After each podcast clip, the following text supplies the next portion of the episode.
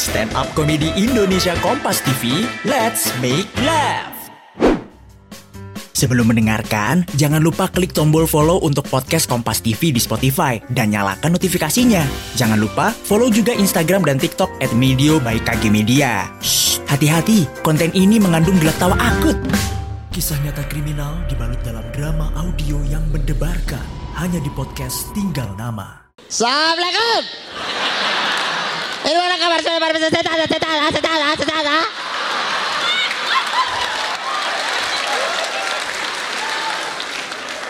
Zawin. Aduh mama sayang eh. Kemarin teman-teman di Eco Park begitu. Itu saya, Zawin dan Lian itu naik perahu. Kemudian saya sedang bantu untuk ini perahu mendarat di dermaga begitu. Mendarat lagi. Menepi di dermaga begitu kan. Saya sedang tahan tarik-tarik tali. Zawin di belakang tuh yang dorong-dorong. Kemudian dia joget-joget macam hipsi dengar suara dangdut itu. Satu jam saja, satu jam saja, satu jam saja. Itu tidak sampai satu jam. Baru satu menit kami bertiga sudah berenang dengan mujair. Iya. Tiga jari saya robek kena kayu, kemudian handphone saya rusak. Zawin itu cuma sepatunya saja yang basah. Saya beli ini sepatu, itu karena demi dia. Biar dia bisa pinjam saya punya sepatu.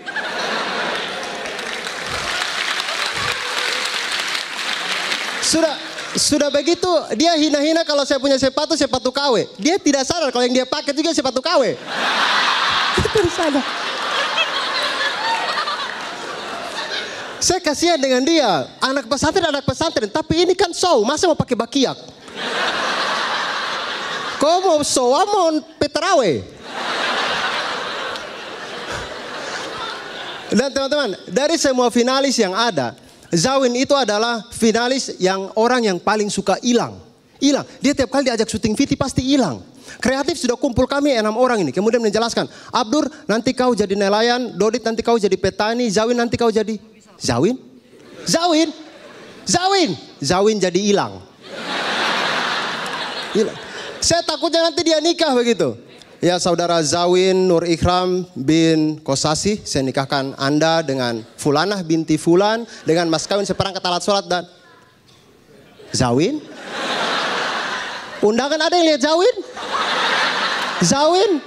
Bahkan belum nikah, pacarnya sudah jadi janda.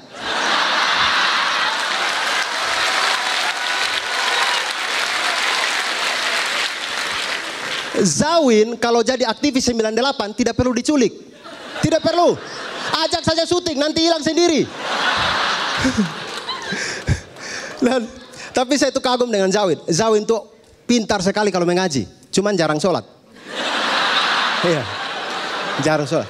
Di sini saja anak pesantren, di hotel anak setan.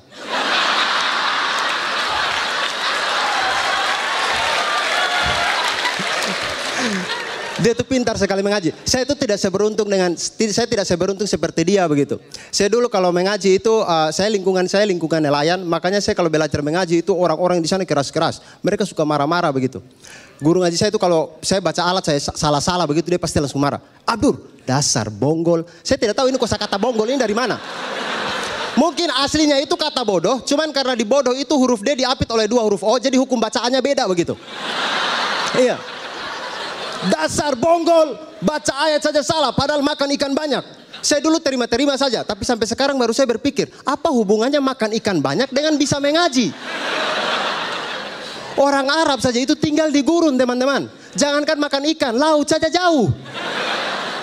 Ya. Dan makanya teman-teman jangan percaya kalau ada yang bilang apa makan ikan itu bisa buat pintar. Tidak selalu. Ikan itu adalah hewan yang paling gampang ditipu. Iya teman-teman, mata kail itu dari dulu itu modelnya cuma begini. Ini dari zaman Bahtera Nabi Nuh ini. Begini.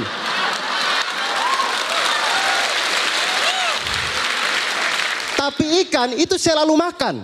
Dia selalu makan. Mungkin dia jalan-jalan begitu berenang-berenang, dia lihat mata kail. Ah, barang ini kayak saya pernah lihat. Di mana ya? Di mana ya? Karena penasaran dia berenang keliling-keliling itu mata kail. Berenang keliling-keliling tetap pikir, ah, ini barang saya ketemu di mana ya? Ah, saya pernah lihat di mana ya? Akhirnya saking penasarannya, dia sentuh itu mata kail. Tapi karena ikan tidak punya tangan, dia sentuh pakai mulut. Hidup berakhir jadi pepes. Dijual di warung-warung ditanya, karo apa mas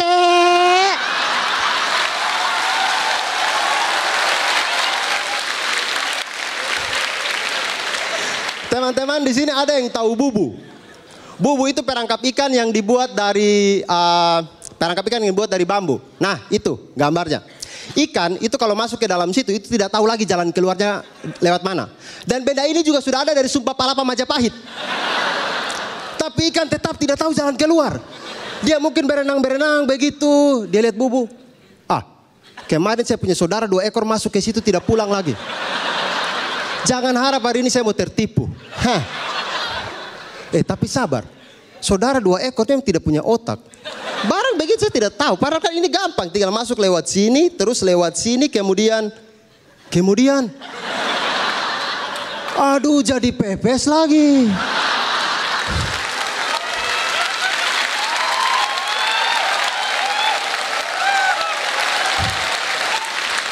Begitu.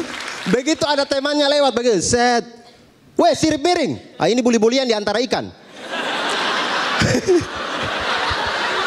Wah sirip miring, kau buat apa di situ? Ah tidak ekor bengkok, ini dia balas. Tidak ekor bengkok, saya karena peragamin, tidak tahu jalan keluar. Ah dasar kau sirip miring tidak punya otak, itu tuh gampang. Tinggal kau lewat sini kan, kemudian kau lewat sini, kemudian, eh kemudian, apa saya bilang ekor bengkok? Ah, selamat karopo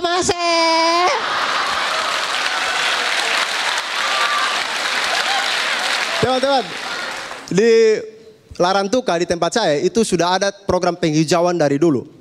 Tapi tidak pernah berhasil karena apa minyak tanah di sana itu mahal. Jadi orang-orang tetap potong pohon untuk jadi kayu bakar. Pilihannya cuma dua orang-orang di sana, mau keluarga yang tetap hidup atau ini pohon yang tetap hidup. Makanya saya pikir kalau mau buat program begitu, itu dibuat program yang beda. Dibuat program yaitu pohon menjadi keluarga. Jadi nama-nama pohon itu kasih masuk dalam kartu keluarga. Ya Bapak Martin dan Ibu Marta, ini selain anak lima orang kami kasih masuk Cemara, Pinus dan Kedondong. Rawat mereka baik-baik sampai mereka bisa hidup mandiri ya. Itu begitu ada tetangga yang potong kedondong, Pak Martin keluar. Woi, jangan potong itu kedondong. Itu saya punya anak itu. Oh maaf Pak Martin, saya tidak tahu. Kalau itu beringin di sebelah bagaimana? Woi, itu beringin juga jangan dipotong. Backingannya kuat itu. Saya ambil terima kasih, selamat malam. Terima kasih banyak.